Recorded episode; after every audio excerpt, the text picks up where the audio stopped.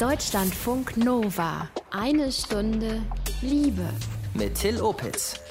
Depressionen in Partnerschaften hatten wir vor kurzem als Thema. Wir haben viele Reaktionen, viel Feedback bekommen auf unterschiedlichsten Wegen, deshalb Teil 2 heute.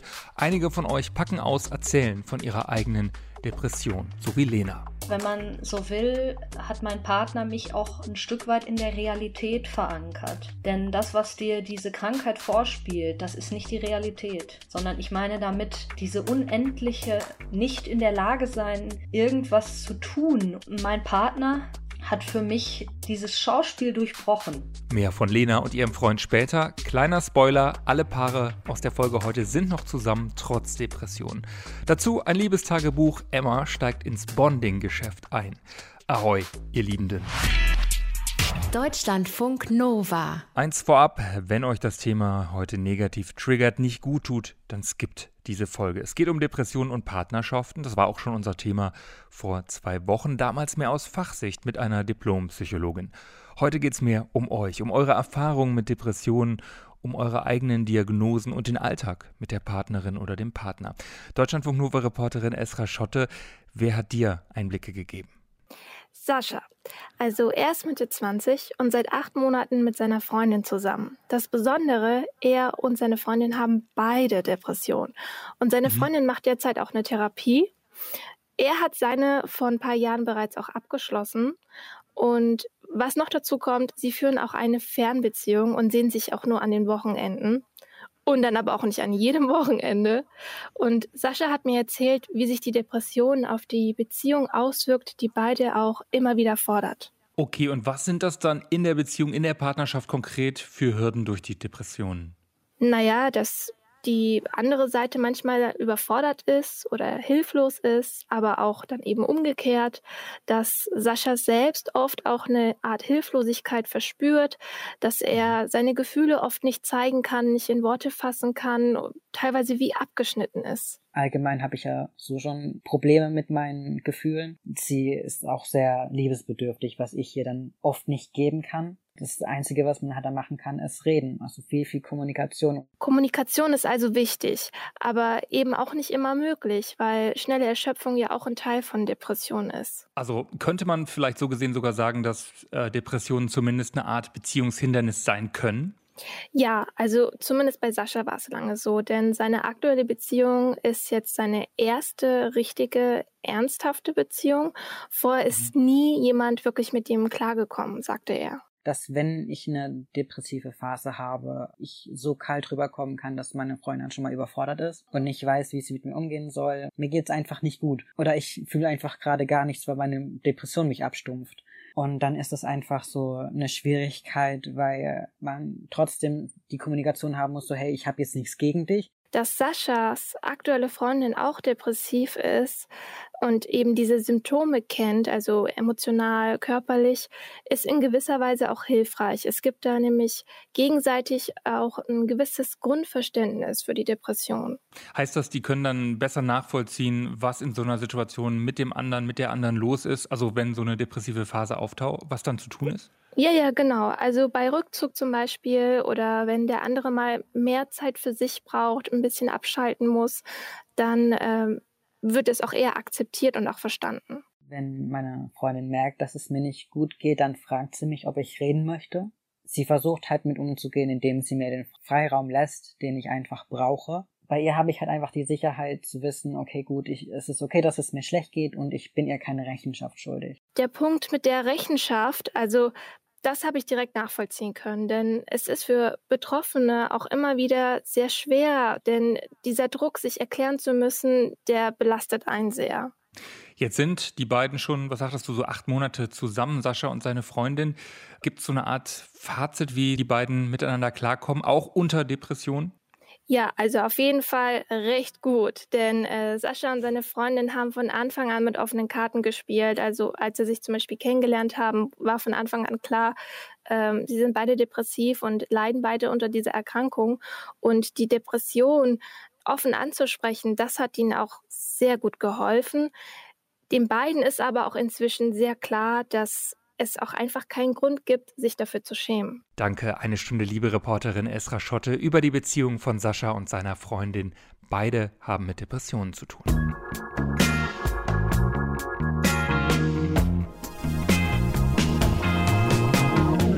Sie ist Mitte, Ende 20, hat schon seit über zehn Jahren Depressionen, immer wieder episodenweise Jill. Sie heißt in echt anders, lebt in einer Partnerschaft mit einem Mann, ist verheiratet und beide haben zusammen ein wenige Jahre altes Kind. Und ich habe sie diese Woche gefragt, wann bei ihr die Depression diagnostiziert wurde. Ähm, ich war knapp 15, da ging es mir überhaupt nicht gut und ich wusste überhaupt nicht, was los ist. Meine Mutter ist dann mit mir zum Hausarzt. Ja, ich bin dann dadurch, dass wir unseren Hausarzt schon länger kennen und der mich auch schon lange kannte, ähm, direkt zum Psychologen überwiesen worden, weil er gesagt hat, äh, Depression, depressive Phase, depressive Episode kann gut sein. Bin dann zum Psychologen und der hat mich dann auch nach einer Viertelstunde Gespräch schon im Endeffekt diagnostiziert, weil es mir halt wirklich so schlecht ging, dass mir praktisch schon auf der Stirn geschrieben stand. Mhm. Und äh, wie wirkt sich das dann konkret aus, diese depressiven Episoden? Ähm, die wirken sich so aus, dass ich ja praktisch in der schwarzen Blase sitze, schwarzmalerisch bin und viel weine, sehr in mich gekehrt bin, sehr ruhig bin, alles irgendwie doof finde alles ist blöd, es kann draußen das schönste Wetter sein. Für mich sind überall schwarze Wolken und ja, ich sehe einfach kein Licht irgendwo. Wie oft begleitet dich das so? Das ist ja jetzt schon über viele, viele Jahre so. Ja, es kommt darauf an, durch was, durch was die Episoden getriggert werden. Also es gibt Episoden, die gehen sehr schnell vorbei, ein, zwei, drei, vier, fünf Tage und dann gibt es Episoden, die gehen wirklich über einen guten Monat. Ja, das ist sehr schwer, da alleine wieder rauszukommen. Ja. Hast du da inzwischen so eine Art Frühwarnsystem, dass du weißt, die und die Dinge, wenn die eintreffen, oh, jetzt könnte was kommen oder das mhm. ist. Ja, also zum Beispiel, wenn es um das Thema Kinder geht und Sterben von Kindern, Abtreibung, das versuche ich immer aus meinem Leben so ein bisschen zu, zu streichen, auch ähm, wenn das in den Medien irgendwie kommt. Mhm. Weil ich weiß, dass das triggert das definitiv.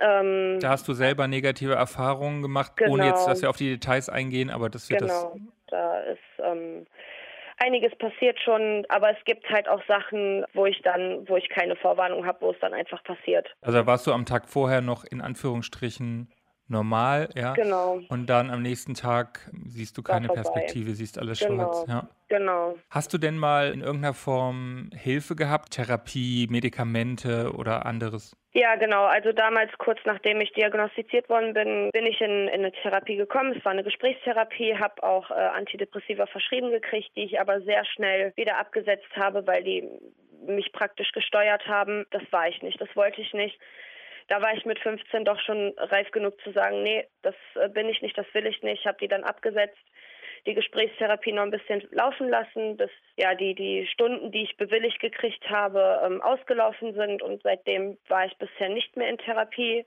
warte aber aktuell auf einen Therapieplatz. Mhm. Das heißt, du äh, willst da auf jeden Fall nochmal ran. Ja, auf jeden Fall. Du hast jetzt gerade schon davon gesprochen, von deinem Mann. Ähm, ihr habt auch ein kleines Kind zusammen. Mhm, genau. Wie wirkt sich diese Depression oder immer wieder diese Episoden, die bei dir auftreten, in der Beziehung, in der Partnerschaft aus? Also ich habe Glück, dass ich einen sehr verständnisvollen Mann habe, einen ähm, Mann, der da doch sehr offen mit umgeht. Es ist jetzt kein Zuckerschlecken, definitiv nicht. Ähm, es wirkt sich insoweit negativ auf unsere Beziehung aus, dass ich ihn manchmal doch schon ausgrenze. Also aber ähm, das dauert eigentlich nicht lange, bis ich dann diese Nähe von ihm brauche, diese, diese Körpernähe von ihm brauche, weil mich das einfach so, so beruhigt. Ob Händchen halten. Das heißt, ob, entschuldige, dass ich da zwischengehe. Ja, äh, das heißt, du, du gehst dann in, in Raum für dich und, und lässt ihn quasi nicht so in dein Leben rein, sozusagen? Ja. Oder? Genau. Je nachdem, was es triggert, ähm, viel so eine Mauer um mich herum. Mhm. Ähm, aber ich bin sehr kontaktbedürftig, sage ich jetzt mal das dauert dann meistens nicht lange, bis mein, mein Kopf dann zu mir sagt, so nee, komm, das schaffst du jetzt nicht mehr alleine, geh jetzt mal zu ihm hin oder sag ihm, er soll zu dir kommen, dass du ein bisschen Unterstützung hast. Also das heißt, in so einer depressiven Phase ist das eigentlich ein Widerspruch, ne? Du, du ziehst dich zurück, brauchst ja. aber eigentlich Nähe, auch ja. Zärtlichkeiten, ja. Streicheleinheiten? Ist schwierig. Auf der einen Seite ziehe ich mich zurück. Auf der anderen Seite brauche ich ihn aber auch. Ne? Und das, ähm, das habe ich schon ganz oft, das sagen ganz oft äh, auch Familienmitglieder so Du widersprichst dir da total, ja, aber ähm, es ist halt so. Ich weiß auch nicht, wo das herkommt, wie das ausgelöst wird, dass ich sage, so jetzt brauche ich diese Körpernähe, aber es ist kompliziert. Es ist wirklich kompliziert. Hm. Und eine Depression ist ja auch nichts Rationales. Genau. Wie ist das im Punkt auch Sexualleben, sexuelle Lust? Ist das dann in solchen Phasen gar nicht da? Das ist definitiv ähm, ein großes Thema bei uns. Momentan sieht es tatsächlich so aus, dass Sexualleben findet gar nicht statt. Seit meiner letzten Episode, die kurz vor dem Jahreswechsel diagnostiziert wurde, war es zweimal, dass, dass wir miteinander geschlafen haben. Also kann man sich so ungefähr ausrechnen. Ne? Er akzeptiert es aber auch, weil ich, ich kann nicht. Ich, ich brauche zwar Körpernähe, aber keine sexuelle Körpernähe. Mhm. Ja, und er akzeptiert das und da bin ich sehr, sehr, äh, sehr gesegnet, weil ich glaube, es gibt schon Paare, wo das dann wirklich auch zu Trennungen führen kann. Sexuelle Lust ist in depressiven Phasen eher selten, sagt Jill. Dafür steigt bei ihr das Bedürfnis nach Kuscheln und Nähe. Deutschlandfunk Nova. Eine Stunde Liebe. Ihr Mann ist sehr verständnisvoll, auch in Phasen, in denen Jill depressiv ist. Ich habe sie gefragt, was das heißt, er ist verständnisvoll. Also wie handhabt dein Mann deine depressiven Episoden? Also er geht so ein bisschen äh, mit meinem Flow, sag ich mal, mit. Er kennt mich mittlerweile so gut, dass er sagen kann, okay, ich weiß jetzt, in welche Richtung es gerade für sie geht, ob alleine sein oder, oder Körpernähe von umarmen, Schulter, an der Schulter ausweinen, Händchen halten. Ne? Das, er kann mich schon gut lesen, sag ich mal. Manchmal, ähm, dass ich dann gar nicht irgendwie was sagen brauche, sondern er sieht oder er liest gerade aus mir heraus, so jetzt ist es aber Zeit, dass du zu ihr hingehst und sie in den Arm nimmst. Ne? Mhm. Das ist sehr schön zu wissen, auf jeden Fall. Hilft mir sehr. Und war das so ein Weg, den ihr da gegangen seid? Oder wie war das so von Anfang, als du auch äh, das mal eröffnet hast, dass du immer wieder in diesen Depressionen auch drin bist? War das von Anfang an klar in eurer Beziehung? Nein, wir haben uns kennengelernt in einer Zeit, wo es mir sehr gut ging. Das war auch irgendwie kein Thema, was für mich präsent war in dem Augenblick, wo wir uns kennengelernt haben. Das hat eine Zeit lang gedauert, bis ich ihn dann praktisch ins kalte Wasser geschmissen habe, in eine depressive Phase kam und er stand dann vor vollendeten Tatsachen. Also da, da habe ich nicht von Anfang an mit offenen Karten gespielt, weil es ist auch ganz oft mit Scham verbunden für mich, mhm. bestimmt auch für viele andere Erkrankte und das war jetzt kein, kein Grund für einen Streit oder für eine Trennung, aber es war halt so ein, ich glaube, wir müssen da mal reden. Ne? Du musst mir mal erklären, mhm. was ist da mit dir los, weil äh, in seiner Familie war das nie ein großes, fast überhaupt nie ein Thema. Deswegen glaube ich, hatte er vor mir generell noch nie Kontakt damit und ähm, hat sich jetzt tatsächlich in etwas mehr als fünfeinhalb Jahren Beziehung sehr damit auseinandergesetzt, so dass er, dass er mich unterstützen kann und alles. Ne? Mhm. Also sich eingelesen, informiert. Genau, genau. Sich mit mir unterhalten, wie sieht das denn bei dir aus? Erzähl mal, aber versuch mal jemandem, der das nicht kennt, das zu erklären, was Depressionen mit mhm. einem machen. Ne? Das ist schon schwierig. Jetzt seid ihr ja auch Eltern von einem jungen Kind. Ähm, genau. Genaues Alter brauchen wir hier nicht sagen. Spielen die Depressionen auch eben im Umgang mit deinem Kind eine Rolle? Wirkt sich das da aus oder, oder was ist da wichtig? Ja, er sieht, er sieht es, wenn es mir schlecht geht. Er versteht natürlich nicht genau, was los ist, auch wenn man ihm versucht, es zu erklären. Äh, dafür ist er einfach zu jung und ich glaube, das wird noch eine Zeit lang dauern, bis man da auch tiefer in die Materie eintauchen kann mit ihm. Er zieht sich dann auch von sich selber zurück. Hm, das haben wir ihm eigentlich nicht beigebracht, aber er weiß dann so, okay, ich, ich gehe jetzt mal lieber, ich gehe jetzt spielen wenn ich in einer depressiven Phase bin, in einer depressiven Episode bin, dass ich schwer mit seinen Trotzphasen zum Beispiel umgehen konnte mhm. oder kann. Das endet dann auch sehr schnell in, in Weinen und ich ähm, ziehe mich dann zurück. Ne, und dann muss mein Mann eingreifen und er wird damit groß, würde ich jetzt einfach mal sagen. Und für dich ist wichtig sozusagen, wenn ich das richtig verstanden habe, eben auch Zeiten für dich zu haben. Ist das richtig? Genau. Da, da bekommst du quasi wieder Kraft her. Ja, also wir hatten jetzt zum Beispiel das große Glück, wo zu Jahresbeginn noch Lockdown war, die Kitas nur in der Notbetreuung geöffnet hatten, dass mein Mann mhm. angerufen hat, gesagt hat, so sieht's aus, meine Frau hat eine depressive Episode, ist nicht in der Lage, sich acht Stunden, bis ich von der Arbeit komme, komplett alleine zu kümmern. Wie sieht's aus, können wir ihn bringen? Und der Kindergarten hat auch gesagt, absolut, sofort sind wir dabei, ihr könnt immer zu uns kommen. Und es waren dann halt sechs Stunden, die er im Pandemiebetrieb in, im Kindergarten war, wo ich Kraft sammeln konnte für den Tag. Für mich selber auch einfach mal meine Zeit zum Weinen hatte, ne, weil manchmal muss man dann einfach losweinen. Ähm, mhm. Das ist dann schon sehr, sehr angenehm, wenn man dann einfach mal Zeit hat, sich selber auch zu reflektieren vielleicht und äh, zu gucken, was war jetzt der Auslöser, warum sind jetzt die Tränen geflossen. Und dann ist es aber auch genauso schön, wenn das Kind natürlich wieder aus dem Kindergarten zurückkommt und man die Kraft dann gesammelt hat. Ne? Jill ist dankbar, wenn die Kita ihr Kind nimmt. Das hilft ihr in depressiven Phasen Kraft für sich und das Kind zu sammeln.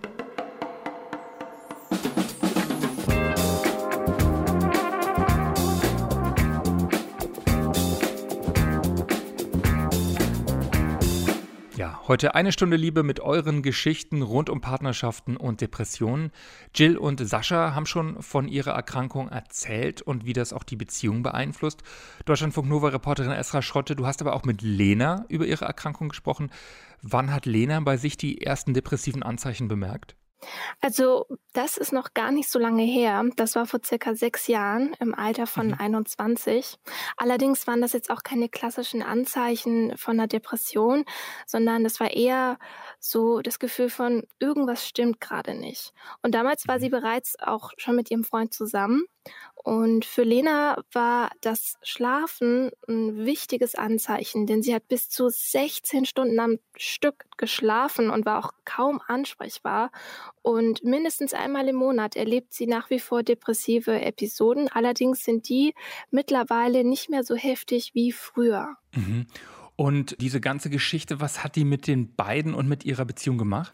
Das hat mehrere Phasen. Also am Anfang war da eben diese Verunsicherung und beide mhm. konnten nicht richtig greifen und vor allem verstehen, was eigentlich los ist. Ja, da spielt natürlich Überforderung eine ganz große Rolle, weil der Partner eben nicht weiß, was er tun soll. Es ist im Endeffekt so, dass egal was er tut, es wird niemals helfen. Das sollte jetzt nicht so hart klingen, wie es vielleicht rüberkam. Natürlich kann der Partner einen in den Arm nehmen, kann mit einem sprechen, aber der Grund für die Depression wird durch nichts, was der Partner tut oder sagt, jemals weggehen. Der Partner steckt also mit in dieser Situation, aber hat letztendlich kaum Einfluss, weil er ist ist ja nicht die Ursache.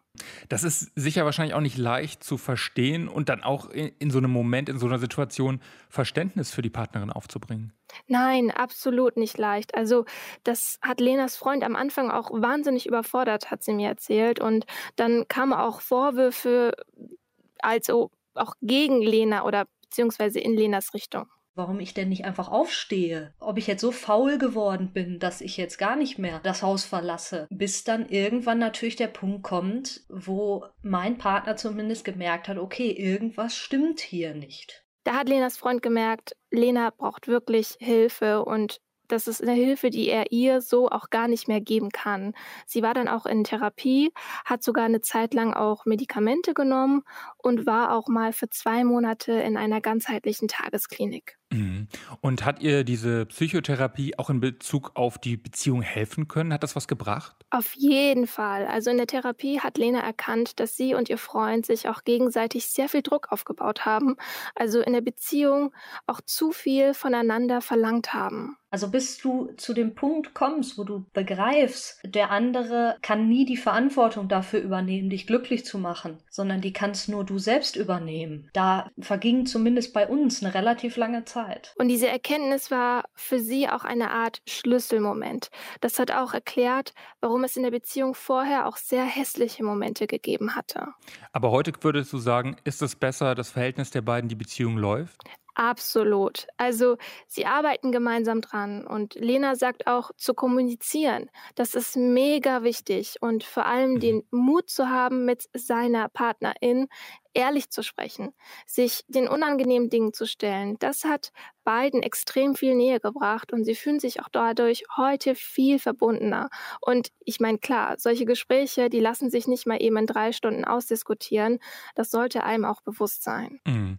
Klingt so, als ob die beiden unterm Strich einen ganz guten Weg gefunden haben, mit den Depressionen umzugehen. Ja, also ihr Freund war für sie eine große Unterstützung. Aus heutiger Sicht weiß ich auf jeden Fall, dass mein Partner eine unglaubliche Stärke und vor allem auch einen unglaublich großen Glauben an uns als Team gehabt haben muss, um diese Zeit mit durchzustehen. Für Lena bedeutet ihr Partner Sicherheit und gleichzeitig wissen aber auch beide, dass er nur begrenzt Einfluss hat und er Lena in dem Sinne nicht heilen kann, in Anführungsstrichen, mhm.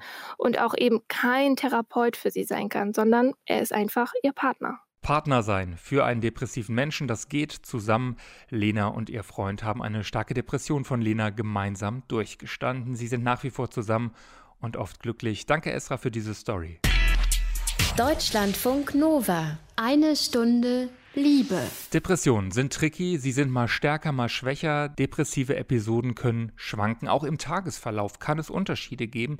Und ich habe deshalb Jill gefragt, wie das zum Beispiel bei ihr ist. Gibt es da bei dir so eine Art Tagesverlauf? Das kommt tatsächlich auf die Intensität an. Also es gibt Episoden, wo ich überhaupt keine Probleme damit habe, generell aufzustehen oder ähm, in meinen Tag zu starten. Und dann gibt es natürlich Episoden, wo ich dann schon mit klatschroten Augen morgens wach werde, weil ich die halbe Nacht geweint habe, einfach überhaupt nicht hochkomme, kein Appetit, kein Durst, ähm, keine menschlichen Grundbedürfnisse irgendwie spüre. Aber da ähm, habe ich Glück, dass das habe ich eher selten, dass das wirklich so extrem ist. Wie oft kommt das überhaupt vor, so eine Episode? Hast du das einmal, zweimal im Jahr? Wie muss man sich das vorstellen? Das ist schwierig zu sagen. Also letztes Jahr hatte ich tatsächlich nur diese eine, die mir jetzt Ende des Jahres diagnostiziert wurde, die schlimmer war. Mhm. Zwischendrin war immer mal so ein Tag, wo es einem nicht so besonders ging, aber ähm, so pauschal kann man das nicht sagen. Gab Zeiten, da waren es monatelang und dann gab es aber auch Zeiten, wo es einfach so monatelang überhaupt nichts kam. So wie letztes Jahr zum Beispiel, wo halt, wie gesagt, nur zwischendurch mal ein, zwei Tage waren. So, hm, vielleicht baut sich das auch so langsam dann auf, wie so ein ähm, Türmchen, würde ich sagen, bis dann irgendwann oben die Spitze abkappt. Ne? Mhm. Und ähm, du sagtest vorhin schon mal, du wartest gerade auch auf einen Therapieplatz. Mhm. Also ist das gerade schwierig, da Hilfe zu bekommen? Ja, also ich stehe seit August 2019 auf einer Warteliste bei einer Therapeutin hier bei uns in der Stadt. Corona hat das Ganze natürlich jetzt auch nicht unbedingt begünstigt. Ich hatte mehrmals E-Mail-Kontakt mit ihr und sie sagte, sie kann mir im Moment nicht, nicht helfen, so doof wie sich das anhört. Ich müsse auf der Warteliste stehen bleiben oder nochmal mich weiter umschauen. Da man aber aus Medien etc. weiß, dass es sowieso schwierig ist, einen Platz zu finden, habe ich dann gedacht, ja mhm. gut, dann bleibst du lieber bei ihr stehen, als dass du dann hinterher nochmal anderthalb Jahre irgendwo stehst. Ne? Und ähm, weil sie im Moment nur absolute Notfälle aufnimmt, oder? Genau, ihre sowieso schon, äh, ihre Klienten, die sie sowieso schon hatte und absolute Notfälle, genau.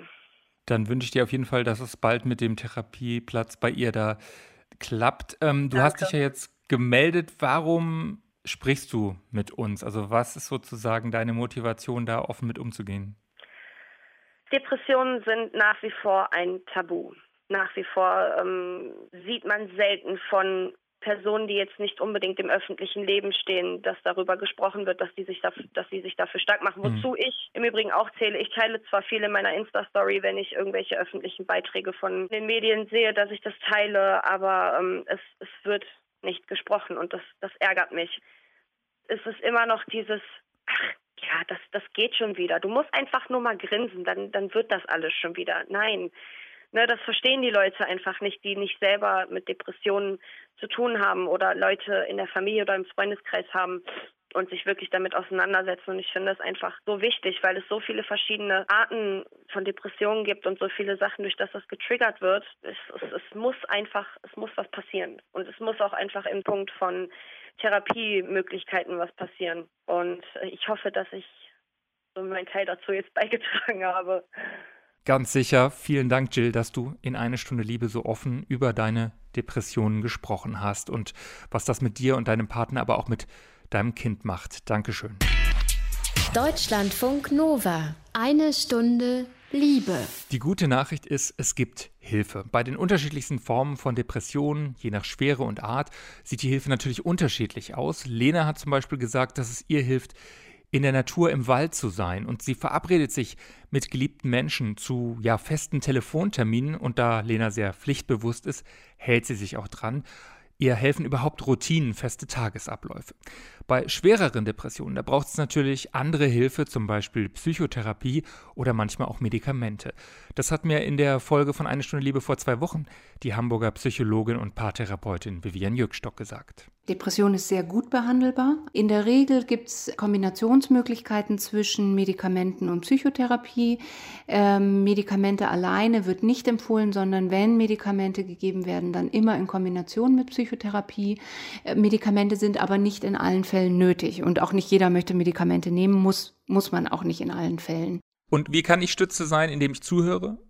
Also zuhören kann eine Möglichkeit sein. Es kommt ein bisschen darauf an, wie ausgeprägt tatsächlich die Depression auch ist. Wenn die sehr, sehr ausgeprägt ist, dann ist manchmal Kontakt schwierig. Also wenn, wenn man von außen nicht mehr so richtig äh, zu, zu jemandem durchdringen kann, ist Zuhören äh, wahrscheinlich etwas zu wenig. Und ehrlich gesagt, der Partner darf zuhören und das ist auch wichtig, aber, aber Partner sind keine Therapeuten. Also da ist auch niemandem geholfen, wenn, hm. wenn man jetzt selber so das Gefühl hat, oh je, aber jetzt muss ich, muss ich doch helfen, sondern dann rutscht man damit rein und das, das ist fürchterlich. Dann geht es zwei Leuten schlecht statt einem. Das überfordert auch jemanden, der, also deswegen gibt es eben Therapeuten und Ärzte, damit man das genau nicht, nicht als Partner machen muss. So Vivian Jückstock und mehr über Hilfsangebote bei Depressionen, mehr von der Psychologin hört ihr in der Eine Stunde Liebe Folge von vor zwei Wochen geht einfach zwei Episoden zurück. Und wichtig, wenn es um akute Suizidgedanken geht, dann gilt nach wie vor 112 wählen.